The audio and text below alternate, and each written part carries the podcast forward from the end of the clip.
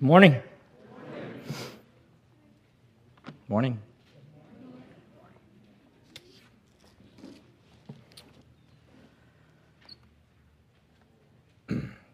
We are in Romans 4 this morning, and I would invite you to open your Bibles to that section of God's Word. If you don't have a Bible, I would encourage you to just grab one of those blue Bibles located underneath the seats around you. Turn it to page 941. That'll bring you to Romans 4.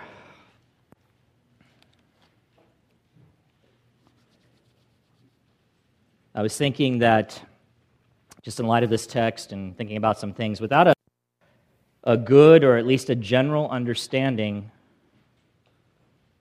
of the Bible, of the whole Bible, of the Old Testament and the New Testament, of God's complete story,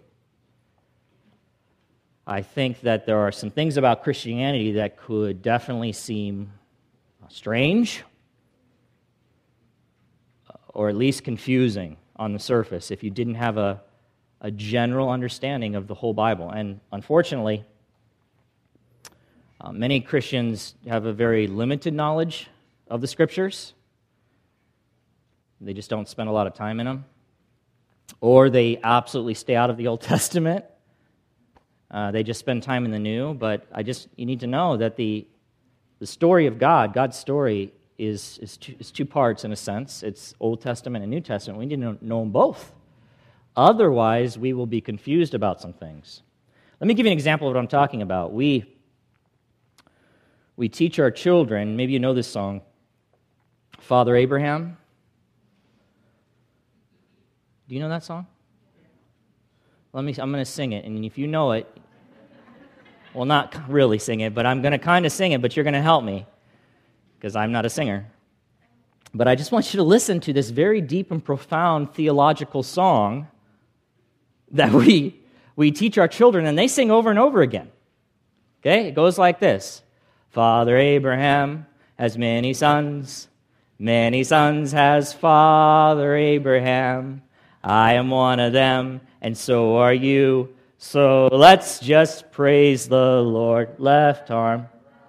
Wait, all right. Has many sons. Many sons has Father Abraham. I am one of them, and so are you. So let's just praise the Lord. Right arm. Stopping. We're stopping. We're stopping. You know it? If you don't know it, you cannot forget it now. I'm sorry. I'm sorry. And, and that is the cycle that repeats over and over again. And of course, the whole left arm, right arm, left leg, that's probably to get the wiggles out of the kids. It has nothing to do with any kind of theology or the Bible, but it's just a fun song, right, that the kids sing. But listen, if you don't have an understanding of the Old Testament, we teach the kids this song. But listen, just step back for a second. Maybe you've never thought of it, but I'm going to step back and pretend I know nothing of God's Word and, and I don't know anything about Christianity. What exactly are you singing? Who is this Abraham? And how does he have so many children? And what's going to happen when my dad finds out that Abraham is my father? I mean, it's weird. It's weird. Think about it. And it's, it's not even, if, if you understand, I'm not going to get into it now, but it's not even appropriate, really, for everybody to be singing that, for all these children to be singing that, because they are not children of Abraham unless they have the faith of Abraham. Yeah, but we teach our kids and we sing it, and most of us have no idea what that means. Well, listen. In Romans 4, Paul introduces us to this man, Abraham. And primarily, when we go through the whole chapter, he's going to be talking about, and you'll see it, he's going to be talking about the faith of Abraham. And he's going to make some comments and some statements. And by the time we're done, if you stick with us, then you'll understand uh, what that song means.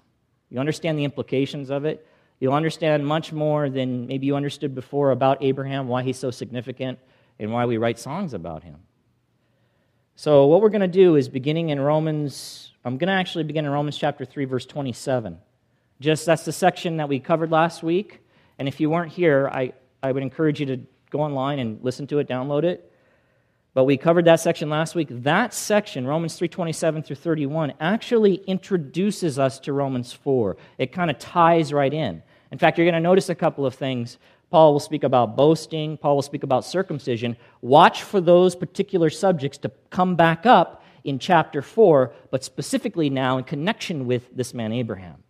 Okay, so he's going to expand upon his statements that he made in Romans 3:27 through 31 when he was talking about the fact that we are justified by faith alone. That's what we talked about last week.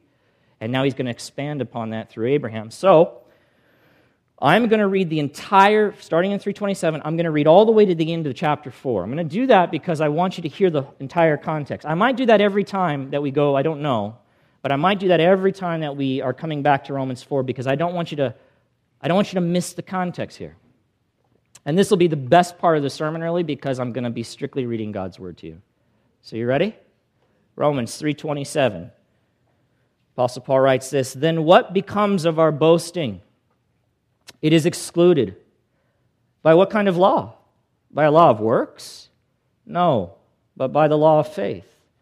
For we hold that one is justified by faith apart from works of the law." Or is God the God of Jews only? Is he not the God of Gentiles also? Yes, of Gentiles also, since God is one who will justify the circumcised by faith and the uncircumcised through faith. Do we then overthrow the law by this faith? By no means. On the contrary, we uphold the law. Chapter 4, verse 1. What then shall we say was gained by Abraham, our forefather, according to the flesh? For if Abraham was justified by works, he has something to boast about, but not before God. For what does the scripture say? And he's going to quote Genesis 15, 6. And you need to remember that, write it down, because he's going to come back to this passage again and again through chapter 4. This particular passage, Genesis 15, 6. And then he quotes it Abraham believed God, and it was counted to him as righteousness. Now, to the one who works, his wages are not counted as a gift, but as his due. And to the one who does not work, but believes in him who justifies the ungodly, his faith is counted as righteousness. Just as David also speaks of the blessing of the one to whom God counts righteousness apart from works. Blessed are those whose lawless deeds are forgiven and whose sins are covered. Blessed is the man against whom the Lord will not count his sin. Is this blessing then only for the circumcised or also for the uncircumcised? For we say that faith was counted to Abraham as righteousness. How then was it counted to him? Was it before or after he had been circumcised? It was not after, but before he was circumcised. He received the sign of circumcision as a seal of the righteousness that he had by faith while he was still uncircumcised. The purpose was to make him the father of all who believe without being circumcised, so that righteousness would be counted to them as well, and to make him the father of the circumcised, who are not merely circumcised, but who also walk in the footsteps of the faith that our father Abraham had before he was circumcised. For the promise to Abraham and his offspring that he would be heir of the world did not come through the law, but through the righteousness of faith. Verse 14 For if it is the adherents of the law who are to be the heirs, faith is null and the promise is void. For the law brings wrath, but where there is no law, there is no transgression. That is why it depends on faith, in order that the promise may rest on grace and be guaranteed to all his offspring, not only to the adherent of the law, but also to the one who shares the faith of Abraham, who is the father of us all. As it is written, I have made you the father of many nations. In the presence of the God in whom he believed, he gives, who gives life to the dead and calls into existence the things that do not exist. In hope, he believed against hope, that's Abraham, that he should become the father of many nations, as he had been told, quoting again scripture, so shall your offspring be. He did not weaken in faith when he considered his own body, which was as good as dead, since he was about a hundred years old, or when he considered the barrenness of Sarah's womb. No, unbelief made him waver concerning the promise. No unbelief made him waver concerning the promise of God, but he grew strong in his faith as he gave glory to God, fully convinced that God was able to do what he had promised. That is why his faith was, quote, counted to him as righteousness. There's that passage again. 23. But the words, it was counted to him, were not written for his sake alone, but for ours also. It will be counted to us who believe in him who raised from the dead Jesus our Lord, who was delivered up for our trespasses and raised for our justification. That's a lot, guys. Let me encourage you just to be faithful over the next three or four weeks that it will take for us, I believe, to get through this section here of, of Romans, specifically Romans chapter 4. It's probably one of the greatest things you can do is just develop a habit of regular, every Sunday church attendance. Be here, be with the people of God, loving on the people of God, and being exposed to God's word. Really, I tell you, it's one of the best things that you can do for yourself and for your family. So um, let me encourage you in that way. Now, I'm going to tell you right now, we're, most of today is just going to be kind of introduction. We'll start to jump into Romans 4. We'll look at the first couple of verses, but I've broken it up in one section. It'll be 1 through 8, just like many commentators do. It'll be 1 through 8. It'll be that first section that we, we get after, and then we'll break it up and we'll just kind of keep adding to this outline that you'll see in a moment, adding points to it as we move through chapter 4. So, I want to give you some background information because it's important. It's difficult, nearly impossible, I would say, to rightly understand the Word of God unless you understand what was going on from a historical context. What was going on when this passage was written, when this author wrote these words? What caused him to write these words? What was, was happening, and how does that play into what Paul or any biblical author wrote? So, we're going to talk about that. And one question you would want to consider before, before kind of we break through this section here is why? Why did Paul choose to bring up Abraham at this point in Romans? Why? It's a, it's a point where he has just started to really get into the details, the glorious details of the gospel.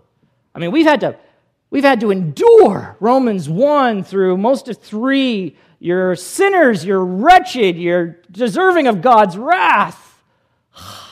And then finally, good news breaks forth, right? And we begin to talk about the gospel that He has saved us by His grace, that we are justified by faith.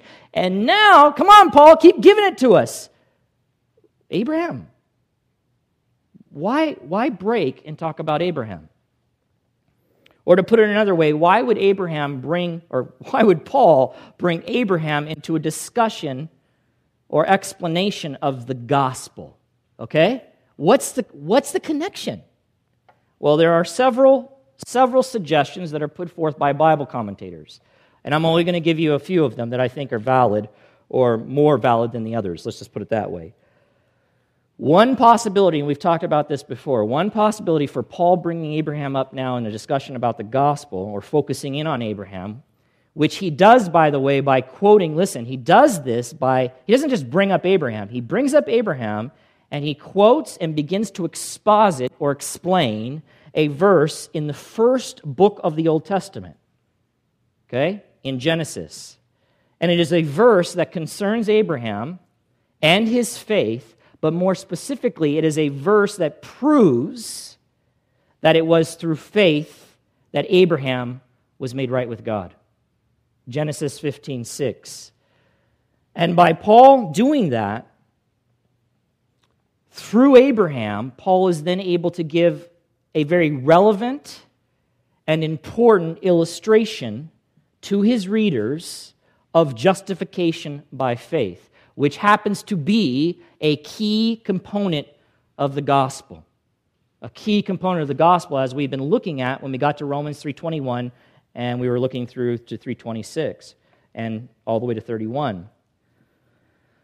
But Paul is also able, by doing this, by going back to Abraham, bringing up Abraham, going back to Genesis, he's able to prove that the doctrine or the teaching of justification by faith, a doctrine that he began talking about, as I've said in Romans 3, is not, listen, it is not a new doctrine.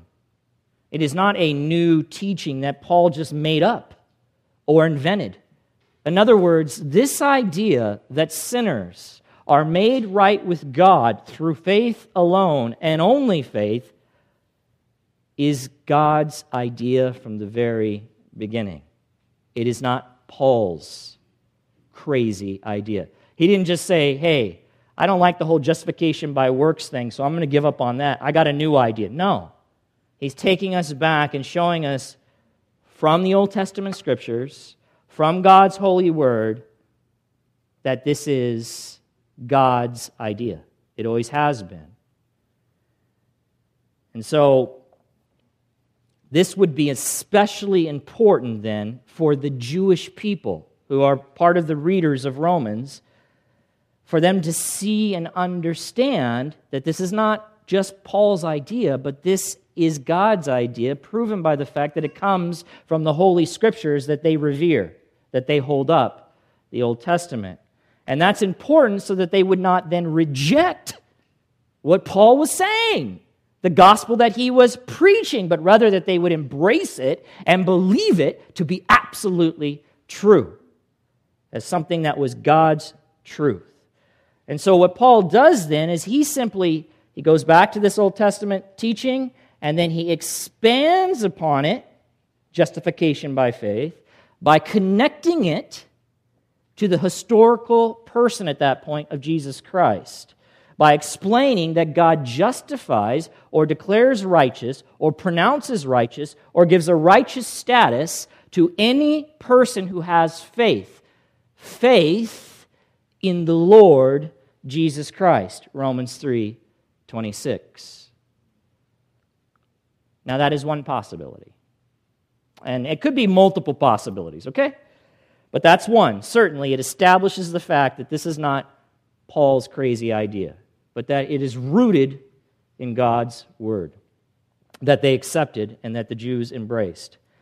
Another possibility for Paul bringing up Abraham at this point is that he did it in order to address a very serious misunderstanding that the Jews had about Abraham, a very dangerous misunderstanding. And it was a misunderstanding that would have caused them to question, seriously question, the gospel, the good news that Paul was preaching. Now, before we talk about what that was, before I tell you what that misunderstanding was, it's also important for you to know, if you don't already know, that Abraham is not just one more character uh, that we find in the Bible, okay? He's just not another character among many, but rather the, to the Jew, okay, and to the Christian, if as well, if they understand rightly who Abraham is and his important place in God's story, Abraham is one of the most significant figures in the Bible. Did you know that? One of the most significant figures in the Bible. Not the most. Christ is the most, certainly but he is one of the most significant. By the way, the New Testament mentions Abraham not only frequently, but also more, the New Testament now, but more than any other Old Testament figure outside of Moses. And Moses is referred to often because he's attached with the law.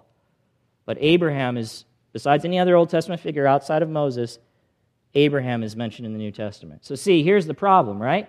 If you and I don't understand Abraham, and you and I cannot understand Abraham without going back to the Old Testament, then we are going to have some issues or problems or difficulties understanding what's going on in the New Testament when he continually keeps coming up. And he keeps being used in these examples and talked about. We won't get it. So, Abraham is, is very important. And as I said, to the Jewish people, especially Abraham, was very, a very important person and still is, beloved, among religious Jews. He still is. He is highly, highly revered by them, held in honor. And in part, if you don't know this, it's because this ancient man, Abraham, who lived some 2,000 years before the time of Christ, it would be 4,000 years set apart from us now. This ancient man, Abraham, was the man who was chosen by God to become the father of their nation, their being the Jews, the Jewish nation. And it is to Abraham that God made special and significant promises, promises that also concerned Abraham's descendants. Abraham's descendants. Promises that we refer to as the Abrahamic covenant. The Abrahamic covenant. So if that terminology is new to you, you need to, you need to be thinking about that because it's important terminology. Abrahamic covenant. That covenant begins, we see the beginning of it in Genesis 12, 1 through 3. So you can write that down, look there. It starts there, and God continues to expand that covenant. And Abraham put his faith, his trust in God who made these promises to him. And Abraham was fully convinced that God was able to do and would do all that he had promised to Abraham. So when Paul brings Abraham up in Romans chapter 4, you need to know that certainly would have captured the attention of his Jewish readers. They wouldn't have been like, Abraham, what's this all about? No, they would have stopped, paused. Okay, he's talking about our patriarch, he's talking about our forefather. This is very serious. And Paul, himself being a Jew, knew how important this man Abraham was to the people, to the Jewish people, and how they looked up to him. And so, if we're wise, beloved, if we're wise, we also, even though we're not Jews, we need to pay close attention to what Paul says about this Abraham, because what you're going to find out is that his significance is not just for the Jewish people, his significance is also for us as Christians. And so, we're going to learn that as we make our way through the, through the text. Now, what serious misunderstanding did many Jews have concerning Abraham that Paul could have been addressing in Romans 4 by bringing up Abraham in the way that he did? What is it? Well, here it is. It is the idea among the Jews that Abraham was right with God, right with God, justified, not, listen, not just because of his faith. Not just because of his faith, but rather because of his righteous life. That was the concept, that was the thinking, that was the idea. Now, how did they come up with that idea? Was it from the scriptures? It was not, beloved.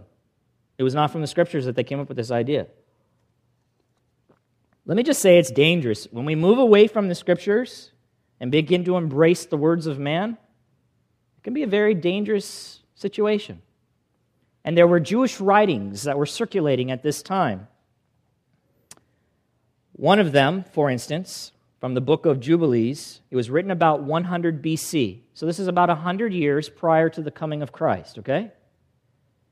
Listen to what it says Abraham was perfect.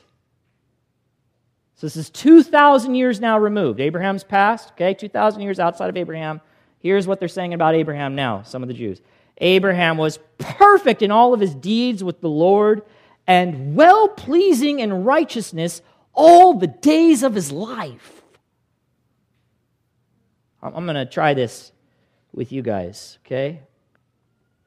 Ken, we're going to write this about you after you pass. Ken was perfect in all his deeds with the Lord and well pleasing in righteousness all the days of his life. Doesn't that sound great? Wouldn't you love that for someone to say something like that about you? Would that be true? I'm not picking on Ken because I could look to any of you. I would put my own name in there. That does not work. That could not be true. In another place, another writing, it says this.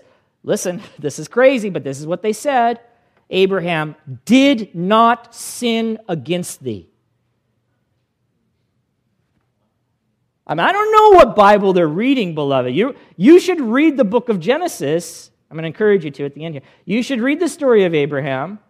Well, I mean, Abraham, he was a man of faith, but as far as perfect obedience goes, ah.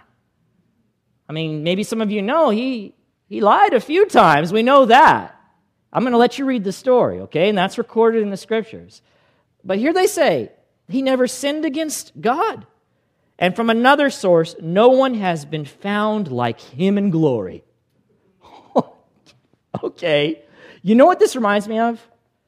Is funeral eulogies. That's what it reminds me of. Have, have you been to some funerals and, and you actually know the person? And you know what I'm talking about? And they get up and, man, this guy's a saint.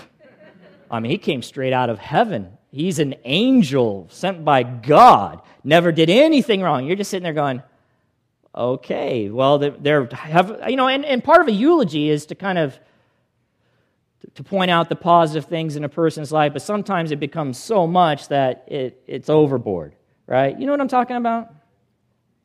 Well, now it's 2,000 years removed. This is the patriarch of Israel. They've gone way overboard. They are lifting him up, they are making him something that no man is, and certainly he was not. Perfect in all of his ways, righteous in all of his days, in all of his deeds, never sinning against God. Listen, it gets worse. It was even argued by some Jews and rabbis you know what a rabbi is? He, these are the, the pastors, if you will, in a sense, of for the Jews. So they were the teachers who were supposed to go to the, the Word, the Old Testament, the Scriptures, and supposed to expand upon it and expound upon it and, and, and explain it and, and guide the people. So the Jews, the rabbis, it was argued by them that Abraham, listen, Abraham obeyed God's law perfectly before it was even given making him absolutely righteous and therefore fully acceptable to God. Now, how exactly did Abraham obey God's law that was not yet given, since it was given one or hundreds, not 100, but hundreds of years later to Moses, long after Abraham had died? Do you understand? If you don't know the chronology, Abraham's gone now from history. The law has not yet been given. It will come hundreds of years later through the prophet Moses. Well, one person, one writer, John MacArthur, he comments concerning this. This is how they suggest that Abraham kept the law perfectly. It's fascinating what men can create in their own minds when they get creative. This is what he says. They, referring to the rabbis, said Abraham kept the law by anticipation and intuition. He expected the law to be of a certain nature, he anticipated what it would be, and intuitively, just he just knew, kept the law, and therefore God made an oath to him, the Abrahamic covenant, Genesis 12, that his seed would be blessed. It was a reward for his anticipatory and intuitive observation of a law not yet given. Did you hear that? Did you, do you get what they're saying? It's crazy talk. That's what it is. It's crazy talk, but because a rabbi said it, hey, pastors, they do some crazy talk sometimes. And I'm, I'm just using that word pastors in a very general sense. People who claim to be Christians and stuff, but they all take this title. And they talk crazy, and because they have that title, pastor, people go, Yeah, I'm good with that. Doesn't matter how crazy it is, they just accept it. Well, that's wrong, and beloved, it was no different back then. The rabbis would speak this nonsense, and the people would buy it. And I, I just want to tell you something. Think about it. Well, after all, that is our forefather. We are physical descendants of this man. So there's a, in a sense, it kind of boosts my own image to think that I came from this guy that can do this kind of thing, who can intuitively, in, in anticipation, keep the law before it's even delivered. Well, I come from his stock. Do you see? Do you see why it would be easy to get somebody to buy into this nonsense? Uh, David Forsyth, the teaching pastor of Foothill Bible Church, this is his comment concerning this whole issue. He says, According to prevailing Jewish thinking, the great patriarch Abraham had earned his way into God's good pleasure. It was thought that he had been chosen to be the ancestor of the race because he was considered so righteous in the sight of God. Now, if a Jew bought into this kind of thinking concerning their patriarch Abraham, if they did, and many of them did, then they would certainly listen. Here it comes, context to Romans 4. Then they certainly, or even Romans 3, they would certainly then have every reason to take exception with Paul's teaching that people are justified by faith alone and not by anything else. They would take exception with that because they would simply say, wait a minute, what about Abraham? What about our forefather? Wasn't he justified before God by his works? Wasn't he found to be righteous before God? And God looked upon him and said, Wow, look at you. Come here. And gave him his promises. I'm going to bless you because you're such a blessing to me. Do you see? This is the problem. This is the issue. I think. I think this is the main issue. Paul knows it. Paul knows what they think about Abraham. So, not only by going to Abraham does he take us and root us back to the Old Testament, which would have been very important for the Jews who were listening to this message, but he attacks head on their greatest example of justification by works and says, This man was not justified by works. You are wrong. He was actually justified by faith. So, that brings us to the outline. I know.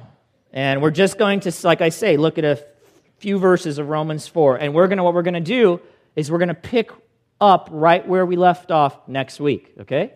So come back next week. And then we'll continue. We'll finish hopefully sections 1 through, or the first section 1 through 8. And then we'll step into the next section beginning in verse 9. Because each section has some rich, deep truth concerning this man Abraham and specifically his faith.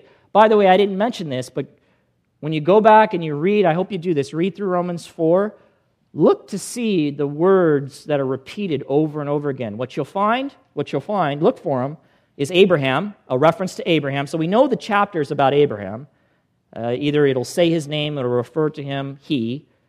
You'll also find the word faith repeated over and over again. And you'll also find the word, if you're using the ESV, you'll find the word counted. Counted. Very important through the whole thing, all the way to the end. We're going to talk about that. But when you see words that are repeated over and over again, you need to draw your attention to that, realize there's something going on here, something that's being communicated, something important. I need to pay attention. Anyway. All right, so here's the, the outline. We're going to examine and draw out, as we look at Romans 4, several truths, and we're just starting with one, from the faith of Abraham, because that's what Romans chapter 4 is primarily focused on the faith of Abraham so that we might understand the role and the nature of faith as it relates to our salvation. What role does faith play in our salvation, and what is the nature of faith? What's it like? What kind, what's it look like? What's it sound, not sound like, but what is it? How do I explain it? What is this faith that justifies me before God, that saves my soul? Okay? So, the first truth is it was not, it's simple, guys. It was not by works, but rather by faith that Abraham was justified. That's the first concept, the first idea. And we're going to see that in all of its glory as we look at verses 1 through 8. So, let's look at, let's start with verses 1 and 2. Okay? Romans 4, 1 through 2. Look back at the text. Paul writes, What then shall we say was gained by Abraham, our forefather, according to the flesh. For if Abraham was justified by works, he has something to boast about, but not before God. Now remember that Paul's question here in verse 1 follows, this is context now. It didn't come out of nowhere. It follows the section in Romans chapter 3 where Paul said, For all have sinned and fall short of the glory of God, verse 23. And then he says, in another, just following that, and God is the justifier of the one who has faith in Jesus, verse 26. And following that is Paul's question and answer then what becomes of our boasting? It is excluded. Verse 27. And then, following that, for we hold, we maintain that one is justified by faith apart from the works of the law. Following all of that, now comes Romans chapter 4, verse 1. Context. Context. If we don't know the context, we can't really understand what's being communicated. And there Paul says, What then shall we say was gained by Abraham? Now, you might have, if you're not using the ESV, you might have a different translation, maybe NIV, New King James, New American Standard. The ESV translation, I think, is a little hard to understand here because of their choice of the word gained of that word gained in their translation of the Greek. It is an acceptable translation, but I think it, it's harder to make sense of what Paul's trying to communicate. Let me show you what I mean. The New American Standard Bible, it translates that same passage this way. What then shall we say that Abraham, our forefather according to the flesh, has found? Has found. I think found, I'm going to show you in a second. I think found's a better word or easier to understand than the word gained. Romans 4, chapter 1, in the NIV, New International Version, it translates it this way What then shall we say that Abraham, our forefather, discovered? Discovered. And then I want you to notice this. This is a totally a beside the point. I'm going to show you something. In this matter in this matter is not there in the original language. It's not there in the Greek. Okay, and this is why translations they're not all equal.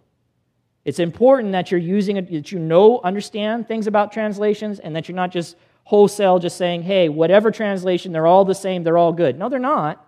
They're not. I like the NIV, but you have to understand that the NIV tries harder to communicate the Greek in a way that you'll understand it. So sometimes they give you their interpretation of what's being communicated. And that's exactly what they're doing here. In this discovered, discovered what? In this matter. What matter? The matter of justification by faith. The whole issue that Paul's been talking about. So they add these words in this matter, but it's not there. Paul just says, hey, what has Abraham found? What has he found? But in the context, I think the NIV is correct, but that is not a faithful translation of the original Greek language. Just something for you to consider. So, all, not all translations are the same, and the NIV does this more often than the ESV or other translations. They will add words that were not there because they believe that's what's being communicated but that's their interpretation. That's not a translation, okay? So that was just a side note. So the way I understand verse 1, when I look at all of this, and especially based on the context of Romans, is Paul, listen, Paul wants his readers to consider what can be learned from the biblical record of Abraham's experience, okay? And to think about what Abraham has found to be the case found to be the case concerning the matter of justification. To consider exactly how he, Abraham, was made right with God or acceptable to God. That's, what Paul, that's all Paul's doing here. He's bringing Abraham in and he's saying, okay, I've been talking to you about justification by faith. I know how important Abraham is to you. I know what you think about him. Let's talk about him. He is the patriarch of our, of our nation. What has he found out concerning this matter of justification by faith?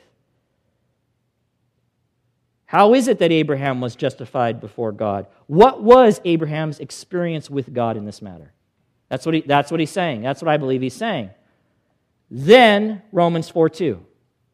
Romans 4 2, look back at your text. For if Abraham, for if Abraham was justified by works, if that's the case, he has something to boast about, comma, but not before God. So now in verse 2, he is explaining basically why he just asked about Abraham's experience in this matter. He's just telling you, this is why I'm asking this question. And one commentator puts the flow of thought. It's important for you to get it, especially at the beginning. We've got to understand what Paul's doing. Here's kind of the flow of thought from verse 1 to verse 2 and in the context. He's just simply saying this What shall we say what shall we say about Abraham? For if we say he was justified by works, he has reason to boast.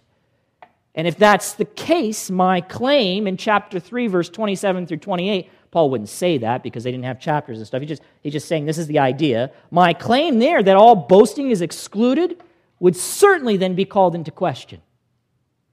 That's the flow of thought. Romans 4 1, 4 2.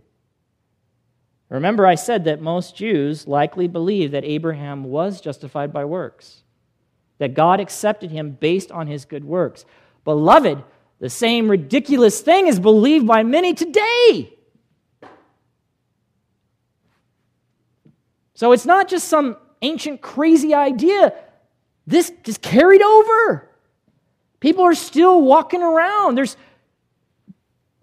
people committed to this idea, believing that God is going to accept them into his heaven based on what they have done, based on their righteousness, their good deeds, their love, blah, blah, blah.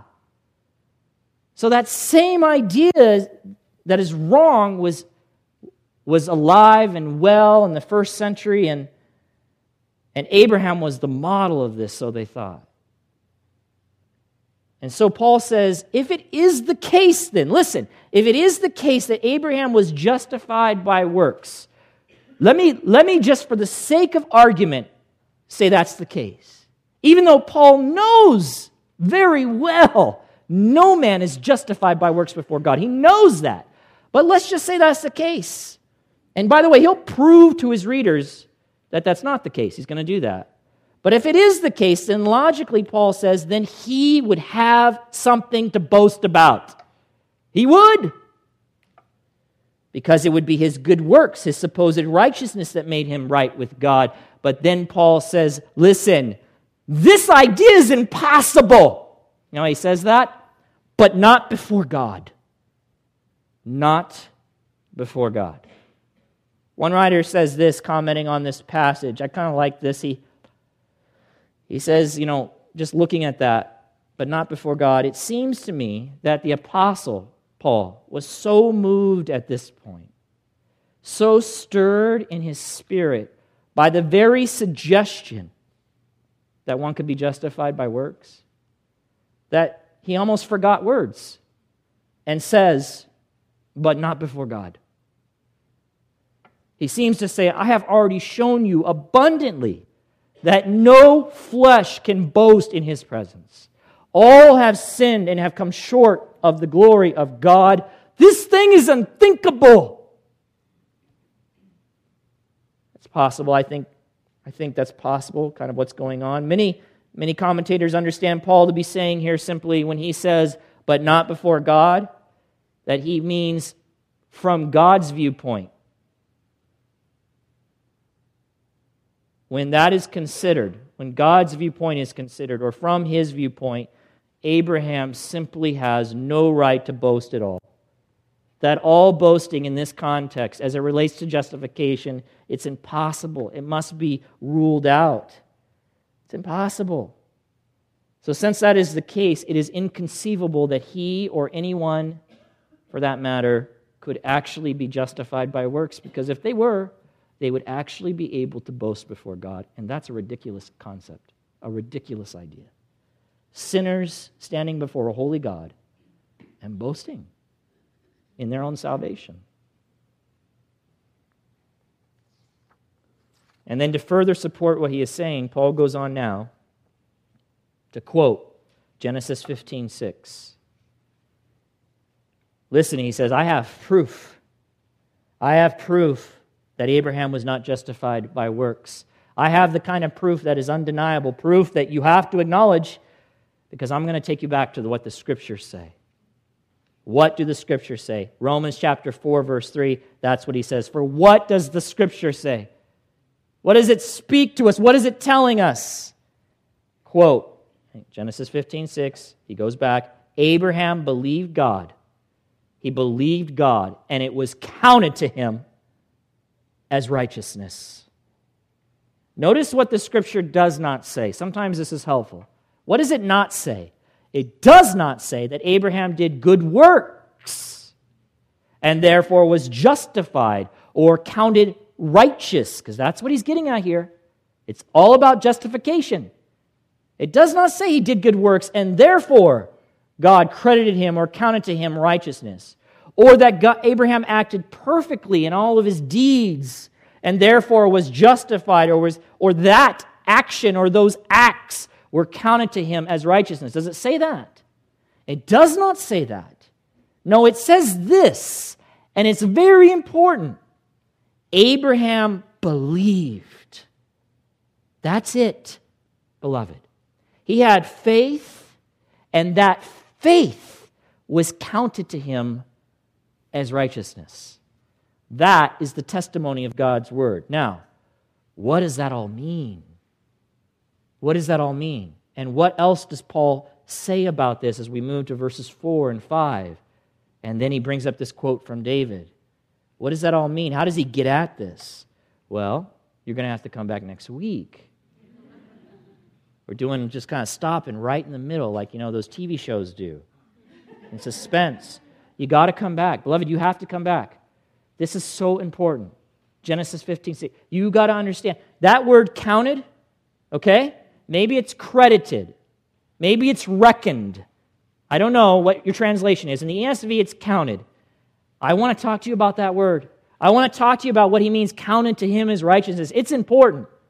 Paul is helping us understand what justification by faith means, what the nature of this faith is, what the role of faith is in our salvation. And that word counted, you'll see it pops up 11 times. 11 times in Romans chapter 4, either counted or counts. It's fascinating. All the way to the end, Paul keeps going back to this counted as righteousness. Faith counted to him as righteousness. I'm also going to encourage you to read the book of Galatians. This is a homework assignment. No, don't take it that way because none, none of you are going to do it. It's a, it's a, I don't even know what to call it. Something very wonderful and spectacular. And when you do it, you'll be blessed. Galatians, I want you, it's a very short book.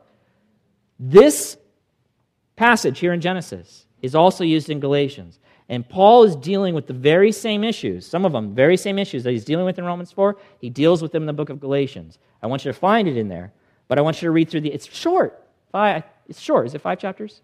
Six. Six chapters? Is it five? Galatians. It's six.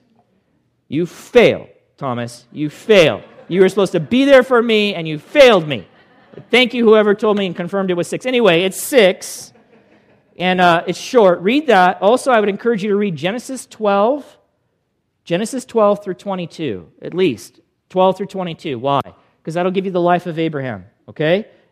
It'll talk about God calling him. It'll talk about the covenant. Here's what I want you to do. Don't try to figure everything out because then you'll stop and you'll go, I don't know what. Just read it. Read it. Read Galatians. There's some very stuff in there that might seem confusing. Just read it. And then come back. By the way, one more. This is a lot of great stuff you're giving us, Pastor Jeremy. Galatians, six chapters, Genesis 12 through 22. And if you get that all done, read Hebrews 11. Read Hebrews 11 because that's the hall of faith. God is going to talk about the great men and women of faith throughout time, and He's going to talk about Abraham. I want you to see that. And then I want you to come back and be ready as we begin to dig into this in Romans chapter 4 Abraham, the man of faith, the faith of Abraham, okay? Let's pray. Father in heaven, we thank you We thank you for your word. We didn't. Uh, we read it today. We read it, Father, and that's a good thing. But we didn't get a, a lot, a good opportunity to really expand upon it, Father. And but we, uh, we, boy, we're looking forward to it. And uh, we did some background work today, Father, which is very important, so that when people come to the text, they can make sense of this. Uh, it's not just pulled out of thin air, but there's something going on that's causing these things. It's, it's causing Paul to write these particular things, choosing his arguments, referring to Abraham, taking us back to Genesis 15. Father, these are, these are important things for us to understand, so I, I trust we will do that. Father, I also pray that people would take, uh, take my suggestion, my recommendation. They would dive into your word and go to those spots I talked about and read them. We need to know these things, Father. Uh, you have given them to us for us to know because they're important, not for them to sit on a shelf or to be closed in, in a book and to never come before our eyes or into our minds, and more importantly, into our hearts. What does it mean that we are, we are children of Abraham? What does that mean? And Father, I pray and trust that you will help us to understand exactly what that does mean and what it does not mean as we uh, move through Romans chapter 4 and, and all that Paul, the Apostle Paul, your messenger, has has revealed to us there. Father, I, I also just pray. Uh, there are certainly people here that still, we talk about it all the time, Lord. You know, you know the hearts of, of men and women. They actually believe. And, and it's, it's not really crazy, it's just because they're in good company, because there's a lot of people who believe this as well. But it's bad belief. They believe, Father, that they are justified before you, that they, they will be allowed into heaven because of what something they have done or things they have done or, or the accumulation of good works over a period of time or, or the fact that they were baptized or that they, they come to church or that their bible's really big or i don't know father all these ridiculous ideas that somehow these will justify them before you but your word is so clear it is so clear and paul is trying with all that he has to communicate the clarity of your word. That sinners, that men and women are only justified, declared right before you through faith. Through faith. And we know now faith in Jesus Christ, the one who has redeemed us, the one who gave his life to make us right with you, Father. It is faith in Him. Period. End of story. And so, Father, if there are those here that are still trusting in themselves or in their church service or in anything that they have done, they're not, they have not put their faith or have not completely trusted in Christ. Lord, I pray that either today or even now or as we move through this chapter, that they would be convicted, that they would see clearly that huge mistake that for one to believe that they are justified by works puts them outside of heaven. It puts them outside. For no one will boast before you, God. Do your work and save people, we ask in Jesus' name. Amen.